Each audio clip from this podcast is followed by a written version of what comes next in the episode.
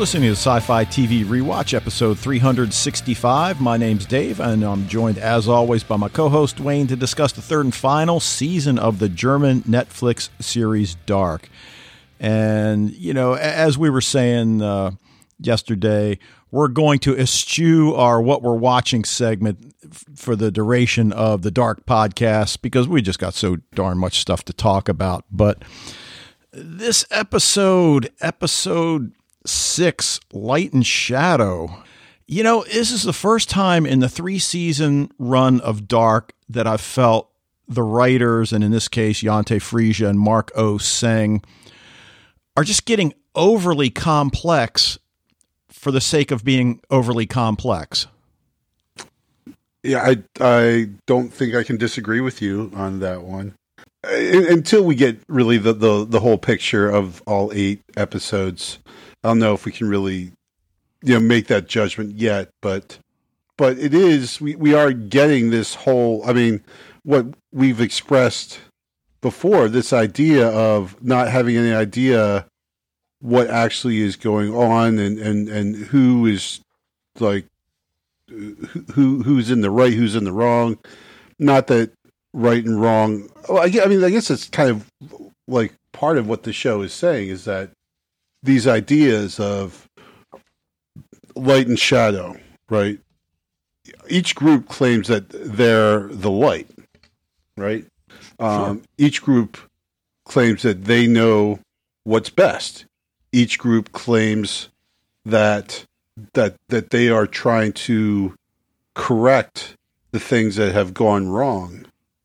Um, but yet, it seems like each group kind of is doing the same thing, you know, like, and then the whole sliding doors bit with with Jonas. I mean, I you know, uh, I don't know if I if I really care for that too much, but okay. well, here's what really got me: this whole quantum entanglement idea, and the fact that you've got to have a character explain exactly what's going on tells me that it's too overly complex if you have to have a character explain what's going on and that the viewer can't figure it out on his or her own. Now, I suppose somebody could say, well, you're just not smart enough. You know, the smart people figured it out without the explanation. All right, I guess. I'm, so if that's true, fine. That said, I still like the episode you know, we'll get into a grade much later in the discussion. But, you know, I just want to take a second to recap, and you can correct me if I've got anything wrong. Okay. Be- because despite having time travel devices, and we know of two devices, the orb and, you know, the little box that Tannhaus made, the God particles and the caves Conditions are only right every 33 years to make time travel possible using any of those methods, correct? Um, I don't know.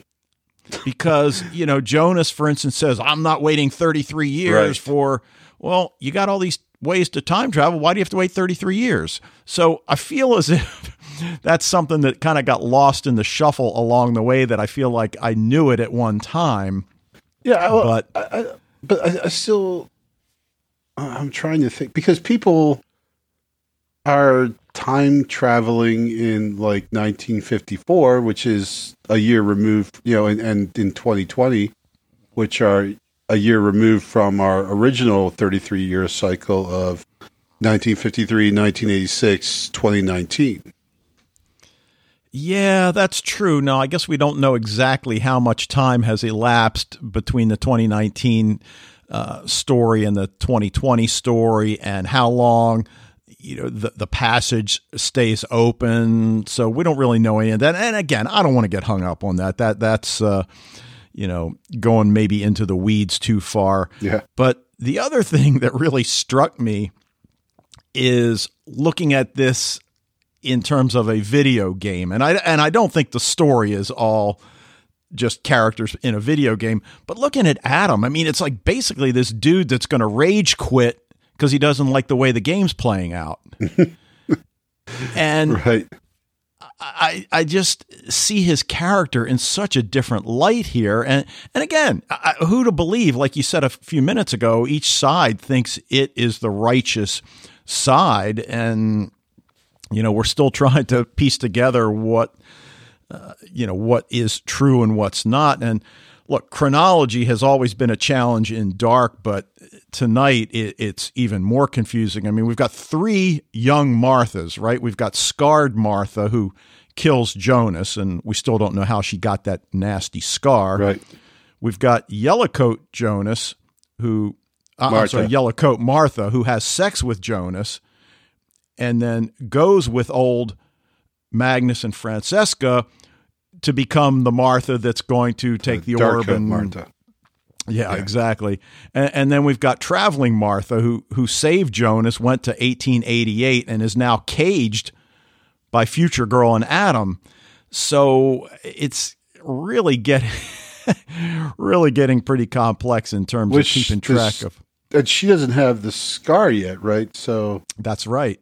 The oh my well, and of course, if you then open up this idea that well, you know, one Jonas made the decision, you know, or you know, in one reality, Jonas ran down the basement, and the other one, Martha from the alt universe, came and saved him, and that now both of these guys are well, not now because one of them's dead, but the other guy is still alive and kicking and and booting around the world. It's like, well, wait, like how the f does that work out? You know, like, I mean, I just found that to be the most dissatisfying answer ever for what was a question that we've had, you know, basically this whole season, which is how come, you know, like Jonas in 1888 doesn't have any recollection of being in the alt world.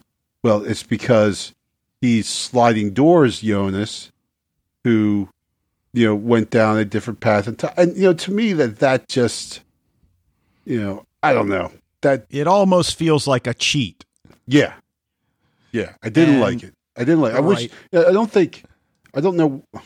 I mean i guess i get they they set that up so that they could kill the one jonas but i believe fred says this and, and still have louis hofmann as as, as Jonas as still uh, you know part of the story.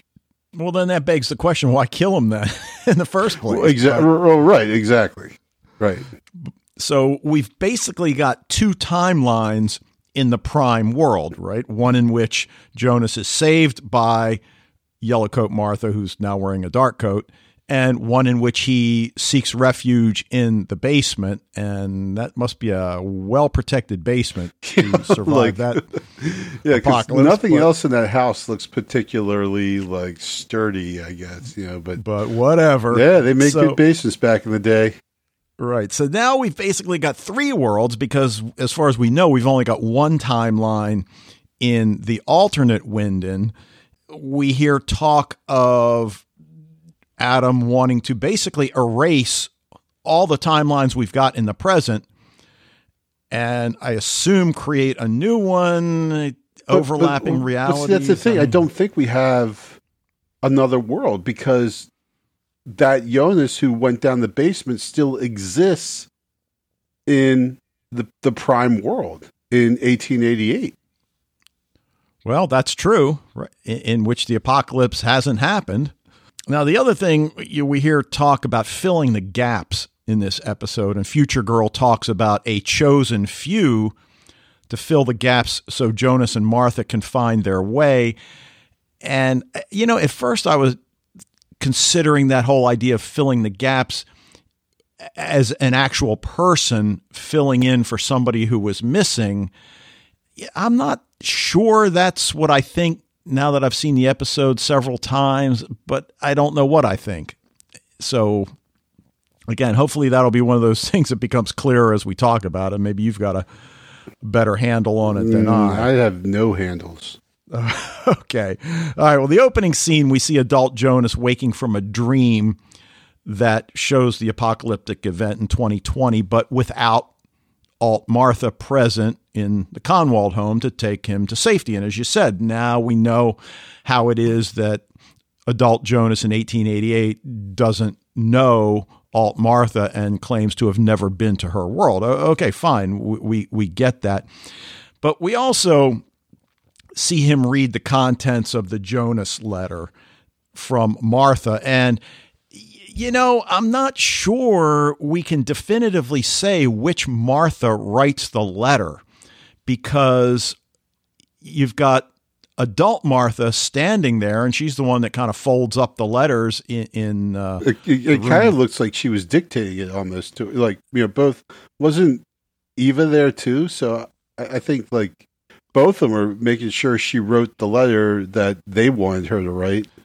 Well, right, and the the person writing it had you know a glove on with the fingers cut off, but I couldn't really see the younger Martha who's sitting at the table and what her hands looked like, but the adult Martha had a glove on one hand. I guess homage to Michael Jackson. So, uh, but then you look at the contents of the letter. Uh, did you feel like maybe we needed a little bit more than just we're perfect for each other, don't ever believe anything else? Because I mean, that's kind of the well, the deal here. Well, I, I think the the key that um, of that letter is the "you're on the right track, keep going, big boy."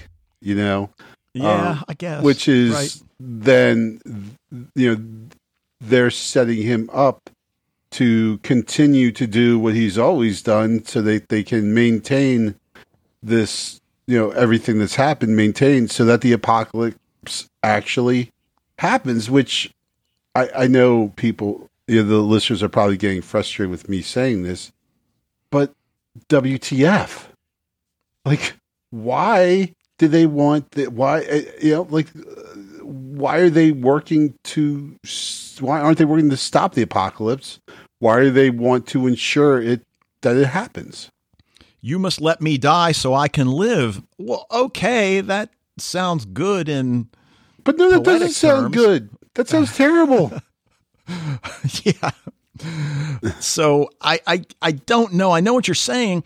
It it does seem when you look at it in those terms as if the Marthas and Eva are manipulating Adam, who is sitting in his little studio, feeling as if he's manipulating them, and of course we're sitting back trying to figure out. Well, okay, you're both not really. I just I just got to stop you right there. Just tell you, I just got a little Handmaid's Tale jolt from you there. Okay. You said the Marthas. Um, do you watch? You don't watch Handmaid's Tale though. Well, you know what? I saw the first season and, and I liked it.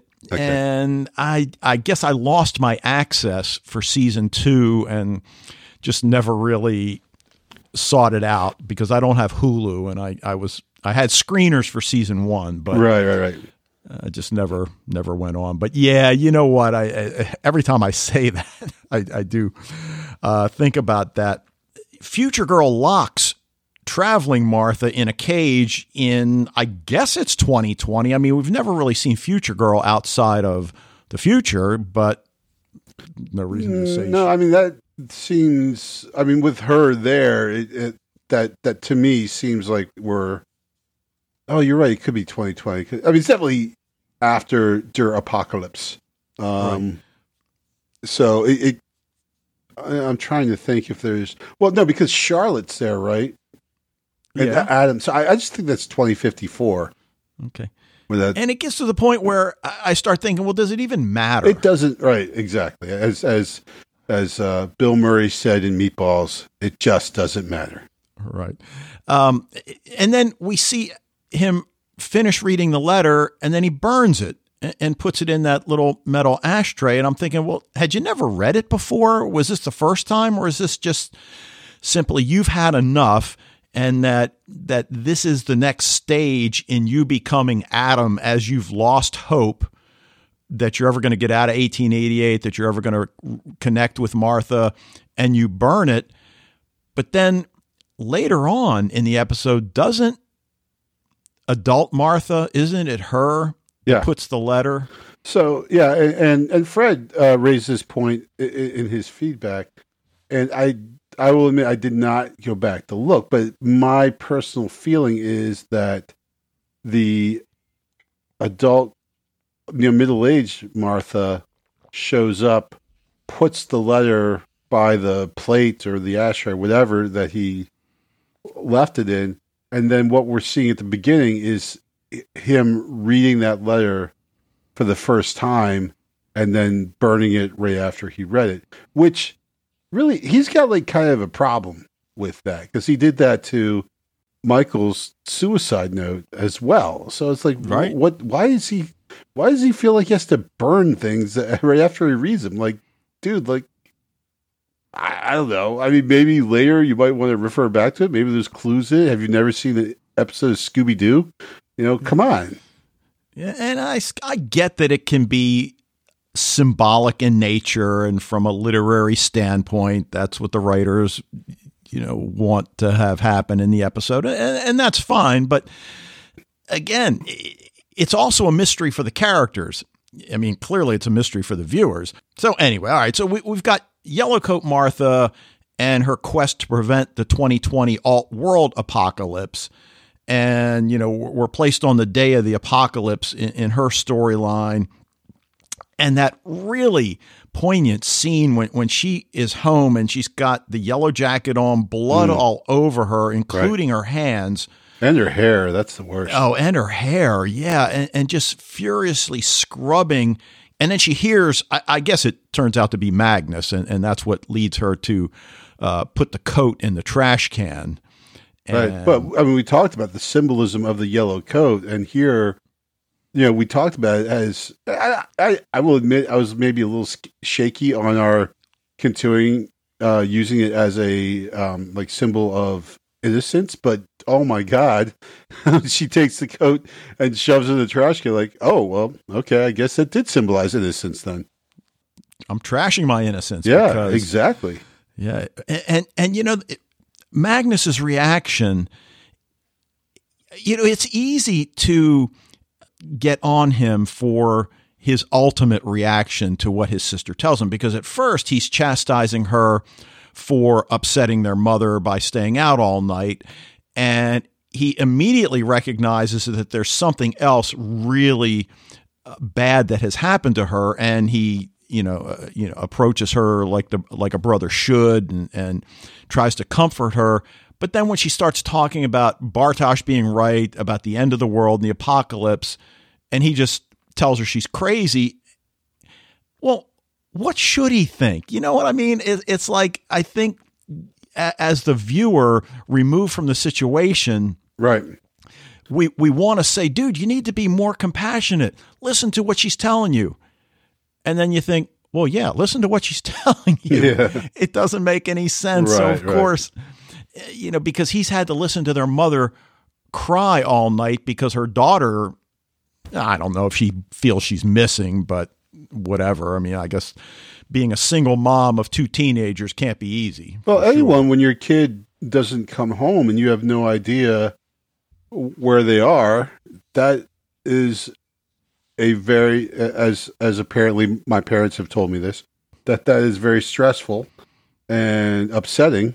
So yeah, so naturally, you know, uh, Katharina would would be, you know, out of her mind. So, you know, I think we've got to look at Magnus's ultimate reaction as being reasonable in that situation. And then we see her pull the St. Christopher medal from her pocket, and then we get that clean transition to traveling Martha holding the same medal, which I, th- I thought was really uh, visually very, very cool. Yeah, So she kind of regroups in her room, cuts several inches of her hair. Why? Again, is that some sort of symbolic act? I mean, I know we know she has to do it because we've seen her in the future with it cut. I mean, I think that I I know of of instances where um, you know females being in a state of agitation have then taken it out on their own hair. My wife, when we were in college, when she would get uh, upset, she would pierce her ear again, which I thought was kind of weird. So I think it's just this. I'm not going to say self condemnation, but just like this when you're unable to express what's going on, the frustration, the anger, the the grief that you're feeling, and you you can't think of any way to outlet the those emotions. Um, you know, it's actually a fairly healthy thing to do to just you know chop off some of your hair if that you know makes you feel a little bit better. You know. Well, right, because there is a loss of control that's in play for her, and in addition to the loss of innocence that we were talking about a few minutes ago, as you said, cutting your hair, it's it's not an act of finality. It'll grow back. Right. So exactly. yeah, I, yeah, I think you're onto something there. So now she's dressed and outfitted as the traveling Martha we first see with Jonas when she goes to save him just before the apocalypse hits. Eh, but then she's got that conversation with her mom that on, on the one hand, I find it out of character and that the writers put it in there so that Katharina could spout off about controlling our own destinies and all of that. But right. it didn't carry on too long, so that was okay. Right. Well, and and it's something that we can from what we know of Katharina, mostly from Katharina in the prime world, is that she's obviously completely believes that, right? That and ultimately her striving to control her own destiny is what led to her death in in the prime world. In, in case I, I, hate to be a wet blanket, in case we forgot that Katharina died, um, yeah, that happened. So we know that that that yeah, she she totally believes that, and that she doesn't, you know, because she up to the time of her death, she completely believes that she can save Mikkel, she can save Ulrich, everything will be fine, you know? Yeah. And that whole idea about deciding which path we take, uh, of course, in this episode, we learn about the two timelines in Winden Prime, as we said, the one in which Jonas is saved and the one in which he's not. The timeline here in this storyline speeds up to where we're three hours before the apocalypse Yellow Coat Martha, who's now, I guess, Dark Coat Martha, goes to see Bartosz. Oh, I'm sorry. I just I got one more thing to say yeah. about that before we move on. It's just one thing uh, that I picked up from from that scene with with Katharina and Martha is that when you take out the tragedy of Mikkel's disappearance, this family actually has really good relationships with each other. You know, we we we saw in season one and two, the the Nielsen family just seemed completely broken, right? Um, and they're always at odds with one another. But take away this this horrible tragedy of this child disappearing, and they actually are able to have a pretty healthy mother daughter relationship there. Well, they are. Now, they're certainly still struggling with the fact that the father has left the home. But he hasn't disappeared. He's just. Well, right. well, right. But, but we saw the reaction Magnus has when he shows up at the house. You know, the other thing I noticed, like with Magnus in the alternate world, is all those tattoos. Yeah, he's inked up for sure. You know, we talked about Magnus's response to Martha and the news of the impending apocalypse. Well, she goes to see Bartosz. Dude, you were right, but it's because of your father in the plant, so you got to call him and and don't open the barrels. And you know, again, this is a very different Bartosz. Mm-hmm. Uh, there's no bong on the table, and more pity. Yeah, he listens to her, and then he calls his father. Now we don't know what he would have said to his father because uh, Alexander doesn't take his he call. He ghosts him. He ghosts his own son. WTF, man? Like. yeah, but you think about what she tells him, and again, I think so much of this dialogue is to help the audience, where yeah. she explains what happened. He's like, all right, so another version of you killed Jonas in the future. Can you explain it and very slowly? yeah. But whatever. I mean, you know, poor Bartosz, he can't he can't get Martha even in a world that Jonas doesn't exist. Yeah, well, So- in this one, he is so solidly in the friend zone. Like you just, there's just no. And actually, this the alt Bartosz. Uh, I guess we've seen some kind of longing looks that he casts Martha's way, but there, you know, there's not that kind of relationship. But he's he is you know he is in dead center of the friend zone. He's got no shot with Martha, um, but he seems to be okay with that. Yeah, and you know, on, on some levels, he's so much cooler than the other one. Oh, and are you kidding me? He's a billion times cooler. He's so much Okay. better than the the other Bartosz. All right, good. um, now, you know, I've mentioned several times over the course of our dark podcasts about being surprised when these high school kids get on their bikes, but you know, as Fred explained, that, that's that's common in Europe, especially in these small towns where getting from place to place it it's just much easier on a bike. So he takes Martha to the plant on his bike, and we've been waiting for these confrontations for quite a while. And at first, it's just older Magnus and older Franziska standing in the middle of the road. You know, on the one hand, my first thought was, well, why didn't you just like pedal around them? But Well, they look like get- they really wanted to talk. So you know, they're older. They don't seem very threatening. yeah, but she recognizes that they're from the future, but not yours. Tells him, you know, trust in Jonas because he's in the right, not not Eva. Right.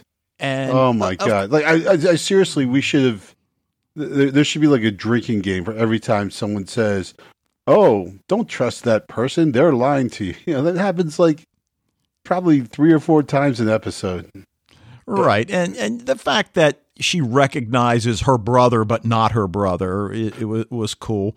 And and of course we know that they're taking her to perform an act that we've already seen. So that makes it cool as well. And then she's like, "Well, can't Bartosz come too?" No, he's Nope. not one of us. No, poor Bartosz. He's one of the others. And I'm thinking, no, no, no, wrong show. That was lost. There- there's, there's no others in. Right, and that will be the uh, last time we say the L word Yeah. in this podcast. So Eva tells her team that Adam has moved his pieces into position. I love the chess references. If this is a war, it's time we do the same. We are its keeper in both worlds. And, you know, we've got the team assembled where we've got scarred Martha, adult Martha, adult Bartosz. And, and you just want to like put your fist up because, yeah, hell and yeah! again, yeah. And, I was like, I know, effing knew it. and and I think Fred has mentioned that in the past few weeks as well. Alt Claudia, dude, Egon. Yeah, Egon, really? Yeah, He's on this team. He, he makes the Super Friends. Are you kidding me? Yeah, I know, but th- then we get that later scene with with Hannah that that kind of Yeah, but still, why? I why? know. Yeah, like what the like, like. I know. But Yeah, I he, mean, he's definitely the one that sticks out. He he's definitely the Wonder Twins of this. That they just like, why are they there? I mean, you Why were they there, Dave? Why were the Wonder Twins part of the Justice League? I don't know. Yeah, They were the I worst. They were the worst superheroes ever. I know. One turns into water. One, one turns into a useless animal, and they have a monkey. It's I pointless. know. And then we've got two Noahs. Yeah, double Noah. And we actually, I mean, like, that's the thing. Like, how big of a part did Noah play in season one? And we've really just seen this is only like the second time we've seen him in season two, and we're six episodes in. We see Eva push the lever in the same room that we earlier saw the unknown trio push their lever. And, and that's another thing that I, I keep getting hung up on. You know, like I was telling you a, a- a few minutes ago, I, I get hung up on, well, what year are we in? And, and it, it probably doesn't matter. It, it just seems as if Adam and his God particle are in what's left of the power plant. And Yes. and Eva's uh, you know little lair is somewhere else. It almost looks like it's carved out of stone Well, somewhere. we, we assume it's it's in the same place in her world that Adam's office was in in the Prime world, which was underneath of the cave, right? Okay. Because they had like Which that also- whole like thing carved out.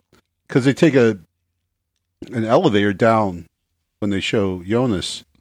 Right. Uh, Which also begs the question Adam's office is below the church, right?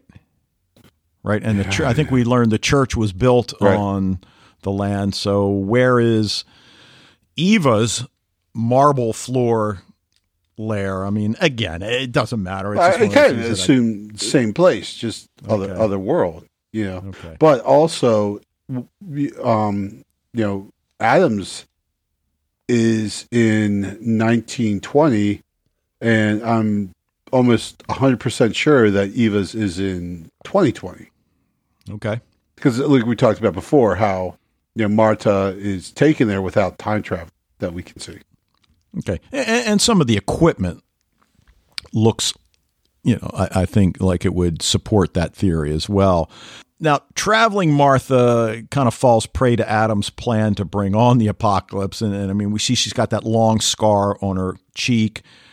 Listens as her older self reassures her that Jonas had to die. You know, I mean, again, we talked about is all of this with Adam just a response to not being able to be with Martha. I mean, is that just oversimplifying this whole mm, I- you know, situation? that- no, that no, you you that's definitely part of it. There's no question. When he is making her suffer. Well, first of all, you can't Yeah. really read that guy's face at all because he he, he just he looks the same right. whether he was ecstatically happy or or uh, tremendously sad. you'd see the exact same expression on that dude's face, but but but you can't you can't definitely you definitely cannot look past that aspect of their relationship and thinking that yeah i mean that part of it is this this is what has motivated and driven him throughout his his entire life and well and, and then a I, I I guess this adam is is the the jonas that ran down the basement right? Yeah, so has to be. so so so yeah I- he, he this this yeah i don't know. It's just so it's so weird. It seems so cold and callous and heartless as he because she is really like freaking suffering in in that thing.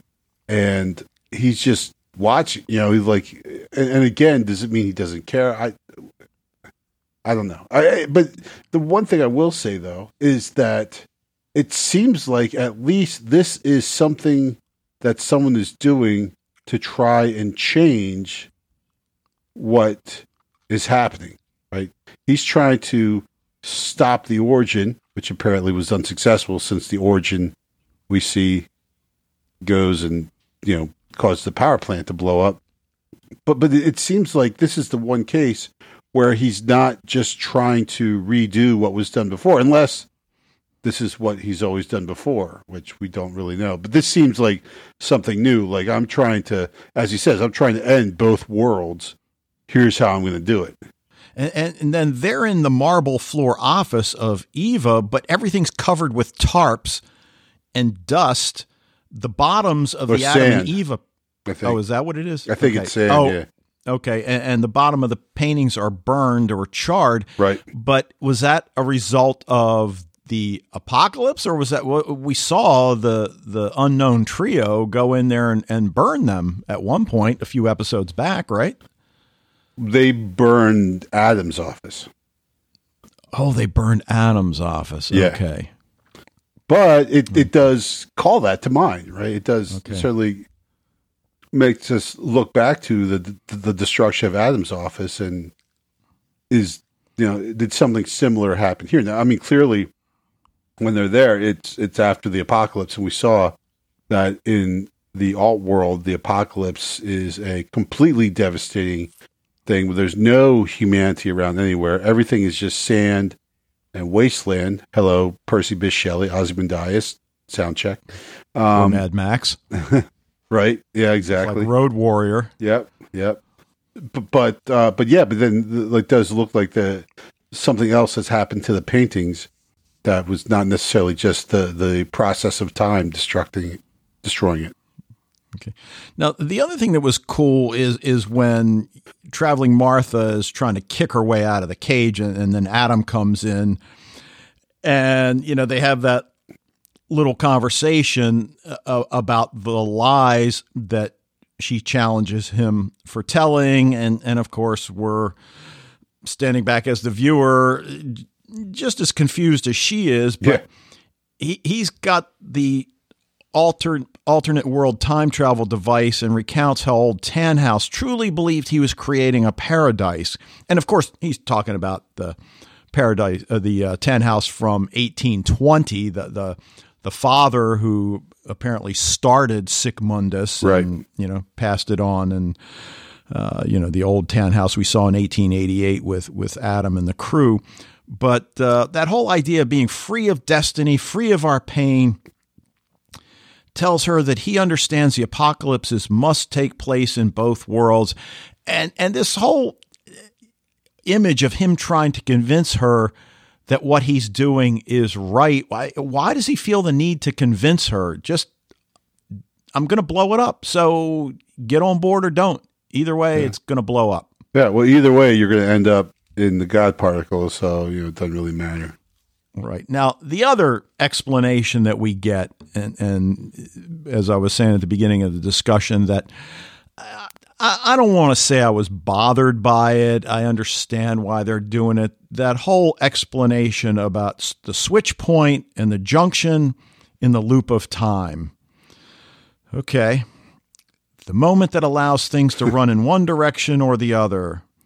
And then you know, we see that split screen Jonas react to his Martha's death. Then, of course, the scene without Martha. And it's like, okay, on, on the one hand, it's an aha moment for the viewer. And this is certainly one of those deals where I, I didn't catch it the first time I watched it. I mean, I, I, certainly didn't catch the full impact of what was being shown to us and and told to us yeah, um, the same line, two overlapping realities. Oh, okay, we get it. I mean, the, again, I don't want to get hung up on, well, how did that prime timeline split in the first place? You know, how, how did we get the timeline where she comes and saves him and the timeline where he hides in but, the basement? But yeah, but it splits and it doesn't split, right? Because oh, because Jonas is you know the, the and actually here's a couple crazy things it brings up because remember this whole time when Jonas, we'll call him the stranger, just for when the stranger was saying, Jonas, I remember this conversation because it happened to me. Well, yeah, that's true, but that's not you. Right. That the the the, the younger Jonas is the guy who's going to get killed in all world, and you're the one who, who survives. So you're not the same dude at all. And while you share this experience, you're, you're two different people. Right. And and her explanation that one triggers the other. Okay, I I guess I'm not Einstein or Stephen Hawking, but I'll I'll go with you on that one. So, um, then Future Girl releases her, takes her to Adam, but but first tells her to undress and and okay, um, guess get out of that 19th century garb and into something more appropriate. But then we get that scene where Adam's got Martha restrained in front of the God particle, and oh my gosh, what a difficult scene to watch. I mean, yes. we've we've talked about the the difficult scenes we've had to watch, and and certainly this there's has been a lot. There's been a lot, and and this is not maybe as emotional as the scene where that scavenger nearly rapes young Elizabeth, which was just right. horrific. But yeah. this is still pretty bad. I mean, she's wearing just a white nightgown, which which certainly leads to the helpless feeling she feels in addition to being bound to this chair right. listening to this madman go on about what the next step in humanity is going to be. Yeah, or, or or no no step in humanity, as it seems like he's just trying to destroy both both the worlds. Right. And then he tells her that we've got to make sure what's growing inside you has to die. Yeah. Uh, okay. Yeah, that's comforting. Your son will die and all of us will die. Dude, I had no like- idea you were such an optimist. Yeah. right. Well, I mean, we really see this this nihilistic, you know, aspect of, of Adam here. Is that he's just like, all right, we're just going to blow it all up. That's that's the solution. You know, destroy everything, kill everybody. Well, like- well, yeah, and then when he tells her, "You and I are wrong in your world and in mine," and of course, this is right after he rips off the Saint Christopher medal. It's just adding insult to injury, which just reinforces for me that on some levels, maybe most levels, this is about a guy that didn't get the girl, and I'm thinking, but she wants you. I I don't. What's the problem here? Yeah. Well, there, there's a lot of what's the problem here, right? Um, you know, on on both sides, and, this is kind of like what we're talking about. How both these sides, like the you know Eva's team and Adam's team, are seem to be working in opposition to one another, but yet they, you know, like both of them have like their their crew lined up of people to go back and make sure that everything happens. Now, Adam says, I'm making sure everything happens as it did before, just so I get you here now. So now I can make the big move and kill the origin. Because this time, third time's a charm. This time I know what the origin is, and this time it's going to work. You know, it's like, Yeah. dude, it, it totally hasn't worked ever. What makes you think it's going to work now? And if it does work, both worlds die. Really? Is that what we're going for here? Like you're just going to? I mean, it. it ag- ag- again, there, there seems to be. I've, I've used the word end game, and I don't know if I would have used it as much before the Avengers movie came out or not. But it's still a question: of what is the end game for for Eva and for Adam? Adam and Eve created you know I, all right listen i'm not saying i believe this story but i'm just saying that the story of adam and eve is a story of creation not destruction and both eva and adam are seemingly hell-bent on destruction No, I, I, absolutely, and, and I, I think that's what makes this whole plan, whether you're looking at Adam's plan or Eva's plan, so difficult to understand and to buy into. Again, like we said, what the hell are you two doing? Yeah. What is this all about? And is it in the end blow everything up and start new? I mean, that certainly appears where we're headed. That that we're going to blow up both worlds, yeah and I, I mean honestly at this point if i were martha i would just be like screw it give me the orb i'm going back to woodstock yeah. you know well, well, you know, I just don't care anymore. You know, like both of you are are mental. Everything seems to be screwed up no matter what I do.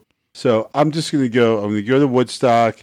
Uh, I'm going to. Uh, I'm gonna go watch. You know, like I don't know something else well, well, cool you know, in the thing history. you know, I'm like I'm done with it.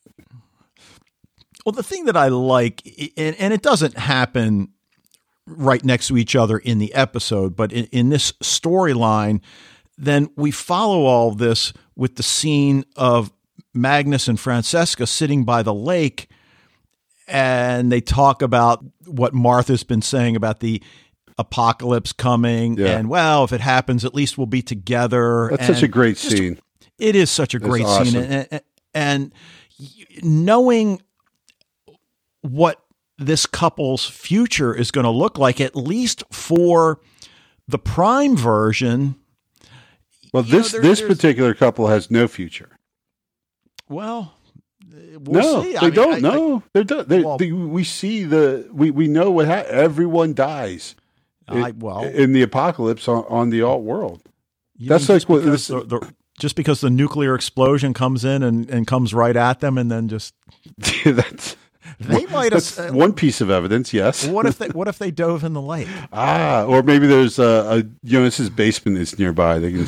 Okay, but uh, I know what you're saying. So uh, yeah. Now, the other story, like the search for Mad's killer, you know, I think, like we said last week, where are we going with this? It's almost like, yeah, it's just kind of filler to a certain extent. I mean, you know, Charlotte goes to Ulrich's. What are you doing here? And, I love the fact that Hannah doesn't wait around. It's like he's mine. Stay away. Right. Whatever and and and of course Charlotte. Yeah, I already stole him. Stop trying to steal him again. Yeah. Um, and then she's showing him the two pennies and you know the markings, and uh, making that leap. It's almost as if the penny traveled through time. Uh, that's quite a leap. You know, I mean, you don't have anything else that would lead you to take that leap. I, I mean, you're not Martha you know, Martha's been shown the future. Right. Well, and that's when she said that. I'm like, is has this Charlotte, has this Charlotte experienced anything that would lead her to say that? I can't really think of anything that she's experienced that would lead, but yeah. lead her to say, "Oh, well, you know, time travel's a thing." And and then Ulrich at the medical examiner's office and, and looking at Mad's body and you know what he wants to say to her and insist to her, and he kind of beats around the bush that he thinks it is really Mad's body, but how could it be? Well, but it's it's the same scene in from season one, though. Is, uh, yeah, the thing. I know. I know. You know. It's that. I mean, I think that's that's the thing is that we see Ulrich kind of he came at it differently, but he is eventually following and doing the same things that Ulrich did in Prime World in season one. Right. Now, when Helge tells Ulrich, I must stop him, you, are we to then extrapolate that he means stop him from beating his 10 year old self senseless yeah. and putting his eye out? Or is it something else? Uh, I, I assume that that's what he means, but yeah, before when Hel- Helge said that, he meant, you know, I need to stop myself. I need to stop younger me. But now he seems like I need to stop him, and he means I need to stop you, Ulrich. But, but again, with with, uh, I mean, Mikkel is not missing, right? And he's trying to figure out what happened to Mads now. His so his brother rather than than than Mikkel. So I mean, I don't even know what necessarily what, what that that leads up to or what that uh, adds up to or, or anything. It's just a, it, it's a different thing. So emotionally, he's in a different place, right? Because we know with with Mikkel, he was just completely blind to the consequence of what he was doing. He just went full bore forward, follow, but he kind of does this here as well, trying to uncover what what happened to Mads. Right, and, and he tells Charlotte to run the DNA. I know it sounds crazy, but I think it's like the penny. But but again, where is it all headed? What is it really going to matter in the Adam versus Eva exactly coming exactly. showdown? Right, it's so, tough to see because we look at what happened with Mikkel and the Mikkel story. I mean, while in season one that seemed like a it, well, not seemed like it was a huge deal. It seems to have less and less significance the more we start feeling that no matter what Jonas does, things are going to happen the same anyway. So the this this tragedy of Mikkel's disappearance, and uh, you know, we both thought was the like kind of like well, my, my linchpins are, are, are slowly falling away. Peter was one, um, the other, and it just they, that seems like that has so little relevance in the larger picture because the larger picture continues no matter what happens with the petty humans dancing around beneath it.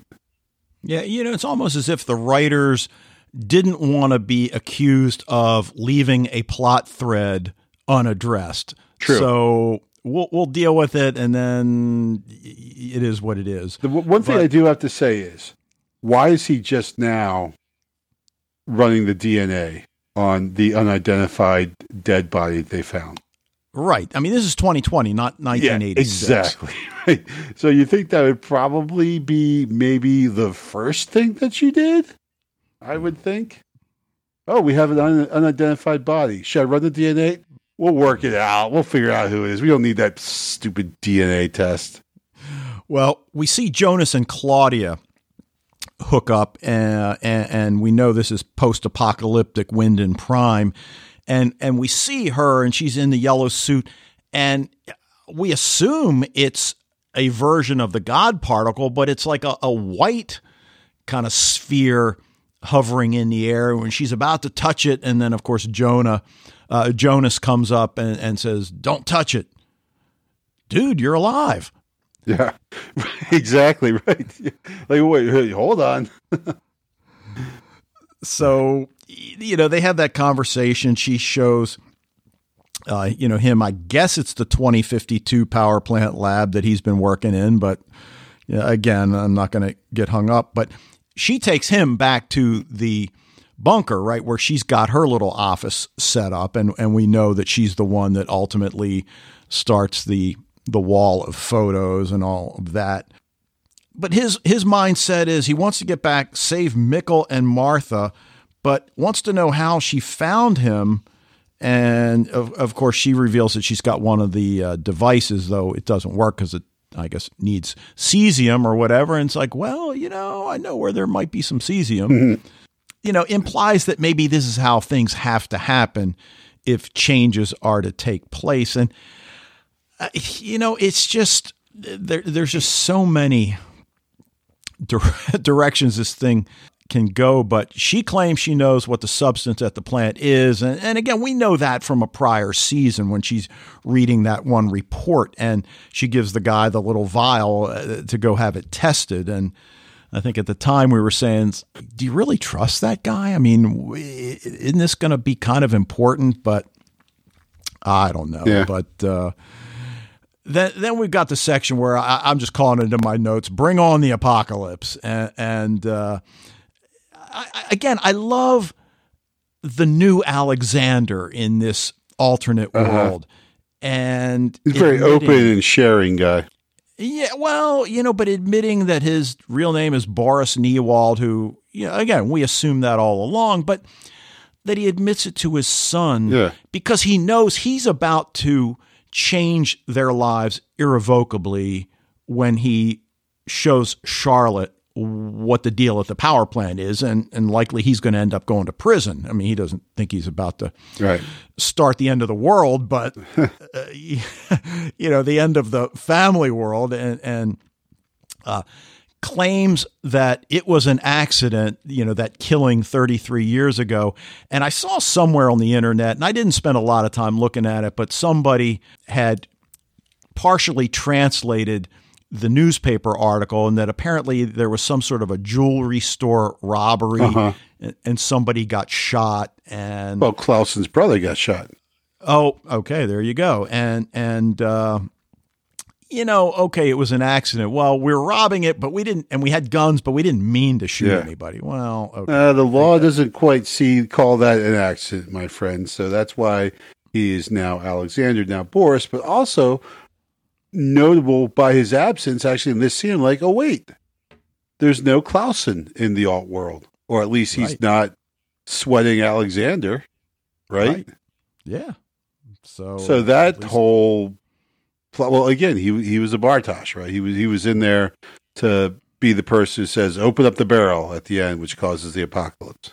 All right, and uh, again, on the one hand, I felt like Bartosz's reaction to his father pouring out his heart to his son was maybe a little harsh because I mean, what do you, you say know, to that though? You know, well, I know. I know. I know. Ah, thanks for telling me, Dad. Hey, um, thanks for sharing. Awkward. Yeah, but uh, you know, so then we see Eva's domain that that looks like a huge cave, and, and you say that was her the, the what's left over of her office with with you know, but it's the it's the God particle that's got those three big reflectors that we've talked about from time to time. We initially saw them in the trailer. Well, I'm not Right. Oh, I, I, I get that. Looks it's in the caves in I guess twenty where the power plant Yeah. would have been. Right. Yeah, okay. Right. Okay. And then we get the scene where the old and young unknown walk in, and and you know they, um, Still as creepy as ever. yeah, they pull their levers and and. But though we uh, did but- definitely get the confirmation of the right left aspect of this because um the the one the the the number 2 guy stays and the young guy and the old guy go.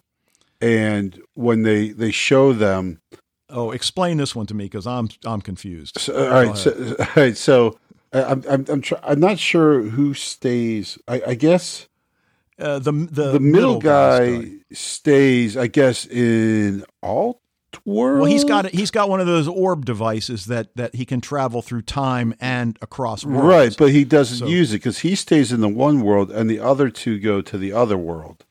right. Yeah, so the the the the, the middle aged guy, the cleft lip is on the right. I'm sorry, he's on the left for him, and then for the the old guy and the young kid, the the cleft is on the the scar is on the the right side of their face. So it's confirmation that we don't have three other guys running around. It's just when they travel to the other world, they become mirror images even of themselves. Okay. But then that led to like a really, really cool montage as they with that split screen, which is like probably one of the cleverest uses of, of split screen I think I've ever seen. Um, I really like the one where they open the door and they all walk into the doors and they look like they're literally walking into each other, but they're just walking into a door in different worlds on, different sides of the split screen. Of course, they flip the two levers, and then we get the the scene at the lake, and and Magnus and Franziska see the God particle get, bigger, and the apocalypse occurs. And I won't refer to it as a dome because I know you don't. She like just said- you just went and said the the, the word. Oh, oh, sorry. Come on, man. Okay, sorry. Um, and then later we, we get the scene with Alt Elizabeth meeting older Noah walking down the road, and I, I, I loved his outfit. I'm not sure. I mean, it had kind of a 19th century Western feel to it, but I'm not sure because before all we've ever seen him in is his clerical Right, collar, right, and, right. Yeah. and not sure exactly what that was all about, but. And, and maybe we'll get an answer in the last again in it so far in the larger picture it seems like something that seemed really important before and has almost zero significance now Yeah. And takes Elizabeth to the bunker, leaves her with younger Noah. And if you had told me back in season one or even season two that 11 or 12 year old Elizabeth is going to be left with young Noah, I'd have been relatively horrified. But now, knowing what we know, I, there, there's a certain comfort in sure in, in that. So uh, I, I you really like that. I- guess peter is going to die in this world now too he's not going to even get a chance to uh, ride out the apocalypse he's just going to right. He's just going to snuff it right away All right. And as we said at the beginning of the discussion, we get to finally see adult Bartosz and get that verification. And I- guess Bartosz doesn't need the verification of seeing his adult self because he just watched older Magnus, Franziska, and Martha right pull out this little brass orb and disappear. So Blue powder. uh, you know, yeah. but the other thing is, we see adult Jonas in 1888 putting, I guess, are the finishing touches on his machine now that he has some cesium. So you wonder how long he stays in 1888, and, and we don't really see anybody else, but we assume the others are still there because how could where where are they going right exactly they got Right. But uh, you know, I, I guess then the scene with with Egon looking into the Yeah, what's up with that? Well, I, I guess that's just to to lead up to him going to Hannah, who's apparently having a miscarriage. right So the only other thing that I wanted to bring up, and then you know, obviously any, anything else you still got, uh, and and I think I just answered it as I was preparing to ask it. We see Ulrich going through the cave door, and he finds the red string, and and you know he's I guess following old Helge. And I'm thinking, well, whoa, wait a minute. I thought the cave was closed, but it's not closed in this world because there was no Jonas in this world. Correct. Okay. All right. So, all right. That's all I got. What do you want to mention that we haven't talked about? Um. So so so Helge, all Helge says, um, she said I must do it, and then or says do what, and then says send him to the future to fill the gaps, and so it's like, well, wait, what? Who who's the she, right? Well, well we assume old Claudia, right?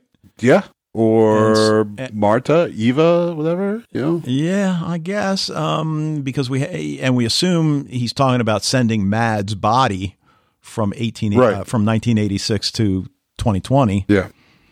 or eighty seven to twenty twenty. But uh, Yeah. okay, So I, I mean that's that that's the only thing I think that had in my notes that we we didn't really cover. Alexander telling Obendorf to uh, to do some with the barrels and everything. So we see them. we, around. you know it's funny because I I've been listening to the English audio. I, I, I know the German is probably so much better, but I, I'm just you know. But it's funny because on the English audio, he calls him Ubendorf in this episode. oh, did he? Yeah, and I'm ass- I'm just assuming that the voice actor just made a mistake and either nobody caught it or they just ah, I didn't catch that. it. Yeah. No, because the first time I, I watched it, I watch it in German, and then the second time when I take notes, uh, I watch it in English, so it's easier for me to take notes.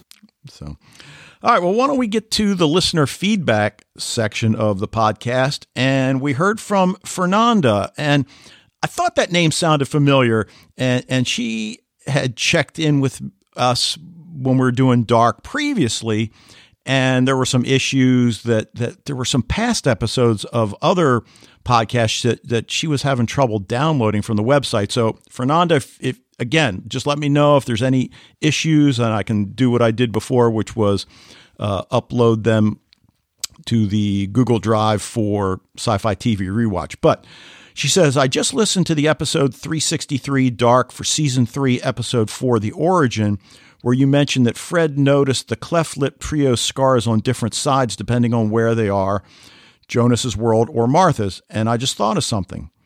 I've watched all episodes, so I wouldn't run into spoilers, and I agree with Fred that Netflix should have never done this to us. But anyway, don't worry because my comment on the issue doesn't have any spoilers. I went back to see episodes one and three whether traveling Martha's horizontal face cut scar also bounces from one side to the other, and it does, because her world and Jonas's world are mirrored. Everything is mirrored the houses, the armchair at the entrance to the caves, the shape of the cave, everything. So why not people? In Martha's case, when she's in Jonas's world, it's on her left cheek, and when she's in her world, it's on her right. Keep up the good work. I wish I'd been as resilient as you guys. Cheers, Fernanda. Yeah, I mean that the whole mirror deal has just been super cool Yeah. from the start. I, I the I totally didn't pick up on it until I like Fred brought it up, and now it's like I can't not see it. Yeah. And it's just such a it's just such a cool technique that is so subtle yet so powerful once you realize it there. And then once you real realize it's there, you just you know, it's part of the deal. So, all right, who else we got? So we got Johnny from Ohio here, and he says, "Hello, Dave and Wayne. Want to say awesome work on the Dark podcast, especially with the quicker turnaround time on each episode. Thank you, and you're welcome." I'm emailing in to talk about the songs the showrunners find to play over montages. I have no clue how they found some of these gems. A lot of times it feels like the songs were written for the show, even though they were not. I have to totally agree with that. That is absolutely, yeah, I think. Uh, what's your favorite song montage so far in season three? Since I'm a newer listener, what was your favorite song montage so far in the series, or one that sticks out to you the most? Another thing to go off the Labyrinth song you talked about in season three, episode four, I noticed this is the same artist who sang Twisted Olive Branch back in season one, which played over the montage for the episode where Jonas ends up convincing his dad to commit suicide. Interesting choice to use the same artist in both these critical spots in Jonas's life. I made a playlist on YouTube Music with most of the songs from season one, two, and three. If you're looking for them, might be some mistakes in there as I couldn't find an official list to work off, and he has a link there that we'll put up on the Facebook page. Yes, absolutely. And there are songs from the final four episodes all after the Labyrinth song, but I don't really think they spoil anything out of context from the show. And thanks, Johnny from Ohio. Johnny? Yeah, and you know, I, I, I love the Labyrinth song, and Yeah. you know, there's a there's a theory out there called primacy recency that you tend to remember the first things you hear and the last things you hear, and kind of the middle gets fuzzy. So, the Labyrinth song still just sends chills Yeah. up and down my my legs when I think about it in its totality. But got to be honest, I I feel like now I've got to go back and and watch those prior montages. So Yeah. yeah, when I when I listen to the songs that that he's gotten the link, maybe some of it'll come back. Right. And uh, the, I mean, the, the the Labyrinth song, without a doubt, stands out uh, big time. The um, if if if I were you, I'd run away from last episode. That that's a big one. And honestly, even though like I don't know if it matched up that well with what's going on, but the block party song that they used in the trailer that they was in this episode man, that was that was crucial as well. And plus, I absolutely love Bloc Party. So, um, so I actually, if you have to say my favorite, I, I gotta go with Bloc Party. They're amazing. They're like the, the- one of the best groups ever. So, yeah, All right, cool. All right, and we heard from Annika who says, "Hello, Dave and Wayne. This is Annika from New York with some feedback for Dark. Just wanted to throw out something I was thinking about in regards to Jonas's yellow coat after your last discussion about its symbolism. After seeing Jonas wear the big yellow hazmat suit in the second season, I saw the original yellow coat as a hint to his destiny regarding his connection to nuclear power." Oh, dude, you're going to love this part. I know in Star Wars, people Yes. can be force sensitive, and it seems like in Dark, from the onset, Jonas is a little time sensitive. Dude, I'm getting like chills. This is so cool. uh-huh. In the very first episode, when he's biking to school, he stops his bike and stares at the power plant for a moment. Uh-huh. Obviously, part of this is just to point out its existence to us as viewers, but it also seems like Jonas has some sort of inexplicable draw to it. The plant would have been in Winden since Jonas was born, but it still seems to catch his eye whenever he's near it. To me, the yellow coat acts as a precursor to his destiny of the yellow hazmat suit for his involvement in time travel. You know? That's Yeah. pretty, sure, yeah. yeah, yeah. That's that's a great that's a great pickup there. Yeah, because we see him in the yellow hazmat suit so many times in the the later seasons, and Well, yeah. Well, in season one and two, we haven't. Well, yeah, we did. Actually, we just saw in this past episode, right? Too. yeah, So yeah, yeah. So, uh, and not to mention, it's a nice break from the many, many dark coats we see on screen. that is Uh, that is Gre- true. Greets all the best, Annika from New York. So, uh, thank you guys. I would just say, in. Annika, you know, I, I don't know what, I guess you probably, if you just say New York, probably New York City, but also if you're from Western New York, next time put that in there and so we can get a little shout out to, uh, to Buffalo and Western New York then. Which is actually really still part of New York. despite yeah. what uh, It, it is. It absolutely is. So, all right, well, let's hear what Fred's got for us this week in his audio feedback, and we'll be right back. Hello, Dave and Wayne, and all listeners to Sci-Fi TV Rewatch. This is Fred from the Netherlands with some feedback for Dark, Season 3, Episode 6. And this time I won't refer back to the pedigree on the floor of old Martha, Eva, so that Dave and Wayne don't have to give a spoiler alert. Although you must have seen it by now because Jonas even dies on it so you can see it for quite some time. And my feedback will be a little shorter and less detailed than usual because I don't have so much time for this audio feedback because this week I have to prepare a lecture for medical students. And normally I give lectures for st- 250 300 students or in smaller groups of 25 students interactive working groups. And I have to transfer my lessons to a online interactive lecture with Mentimeter questions and in a Zoom session with breakout rooms, etc., etc. And all this costs a lot of time to construct.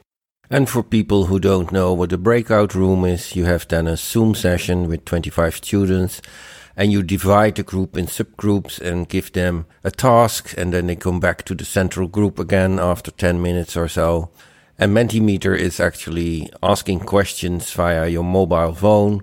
So you can ask multiple choice questions or other questions.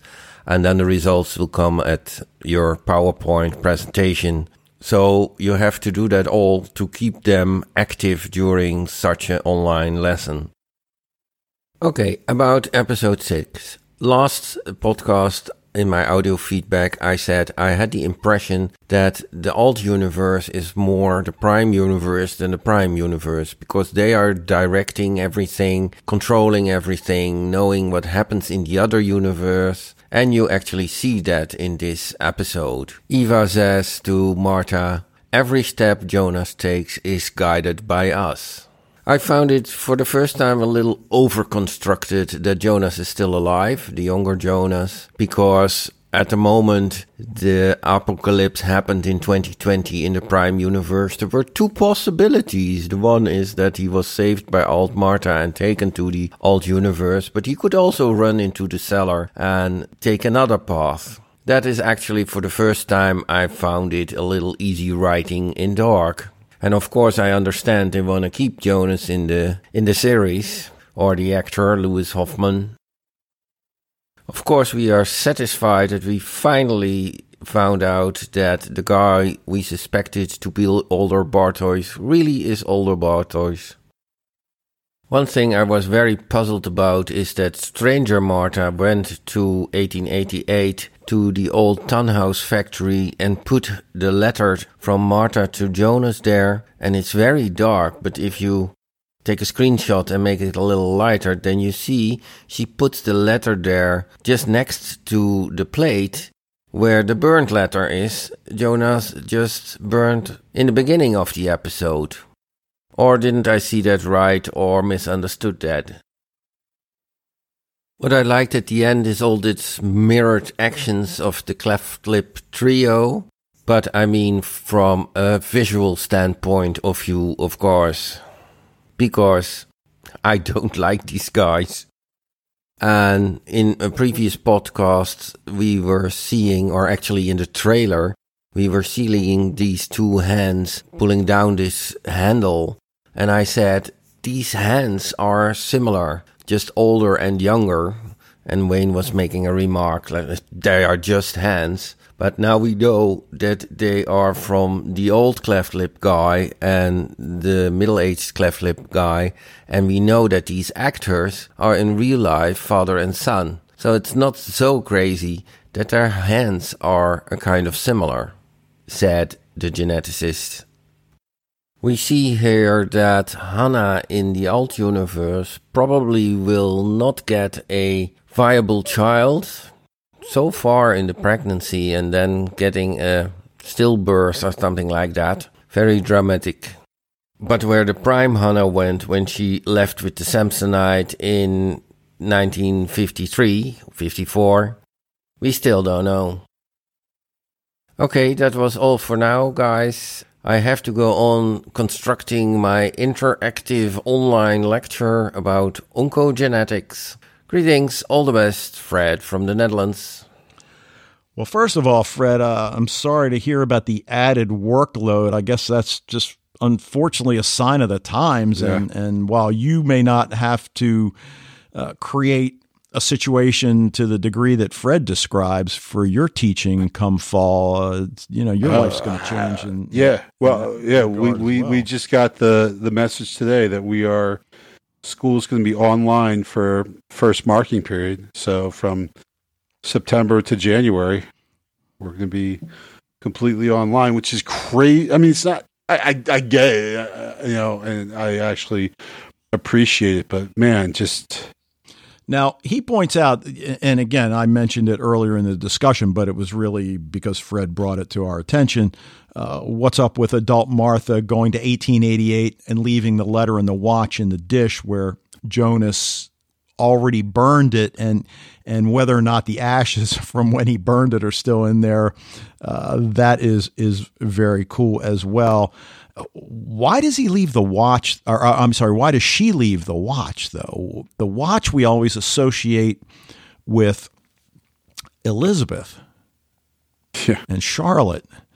So I don't know. Yeah. I mean, is it the same? Is it the same watch? I don't know. Let's stop. Oh, we don't well, go there. I mean, we the the the watch gets passed down, um, and we know Noah has the watch. So this might be how Noah gets the watch. Well, okay. I guess. Okay. That, that makes sense. So um, Fred definitely called it on the hands on those two red levers that we Sure. first uh, talked about Yep. from the trailer. And then he, he brings up Hannah, and it certainly appears that she's having a miscarriage. And, and I'm not a medical doctor for sure. So whether she does give birth to a- live and healthy baby, or whether she does, you know, have a miscarriage and lose, or whether they both die in the apocalypse that's happening Well- as we speak. okay, That has So- created a desert wasteland with no buildings or human life anywhere to be seen. All right. So you're going with that, That's what I'm going with for sure. Okay. okay. All right. Um, anything else about any of the feedback you want to bring up? Um, I don't think so. Except uh, I, again, like not having gone back and and, and you know free, froze freeze frame the, the the scene with the the letter. I I just personally feel like he got the letter, and as she puts it down, the the plate and everything is there that we see in that first scene. He reads the letter and he burns it because he's got an attitude. And so, not that the the the burn layers though that would be cool if that were the case, if the burn layers there. But honestly, I, I won't go back and, and look. Probably. oh, and then so. what's she just messing with him? Hey, I thought I Right, burned that right, letter. exactly, right, right. Just keep going back in time and putting the letter there just to just to f with his mind, right? Just drive him uh, insane. All right. What do you want to give for a grade this time? You know, I, hmm, I know I'm. I you know I'm going A minus on this one just Yeah, because of the sliding doors BS, which I really just Yeah. didn't like. Um, yeah, I thought that they were going to come up with a better explanation, and the fact that just seems so facile. Oh, here's why we have two. You know, here's why Jonas didn't remember you because time split, but yet he's still in the same world. I don't know. It's just Yeah. to me, it didn't work out that well. So Yeah, and, and look, I get the pragmatic side that Jantje Friese, Baran bo Odar want to move on to other projects, and and I, I know they have other projects, you know, underway, and that perhaps Netflix told them you only get eight episodes, your episodes can only be this long. Okay, I, I get all that but it just does feel like this episode was really rushed as we're heading into the final two of the series. So, uh, again, I mean, it's still a great episode. We're going to go with an A minus, and we'll leave it at that. So, all right, well, we're going to stop at this point. That's going to do it for this episode of Sci Fi TV Rewatch. I want to thank you guys for joining us. Love to hear what you think about Dark, anything else going on in genre TV. The email is sci fi TV rewatch at gmail.com. Encourage you to join the Facebook group if you haven't already. Get into the discussions there. And we'll be back next time to discuss season three, episode seven of the German Netflix series Dark, titled Between the Time. But until then, Yeah, I, I always kind of look fondly back on you know when my children were young and like teaching them how to tie and untie their shoes and everything. I always found like the best way to motivate them is just get right in their face and as loud as you can yell, "We have to make sacrifices, do unimaginable things to untie the knot at the end."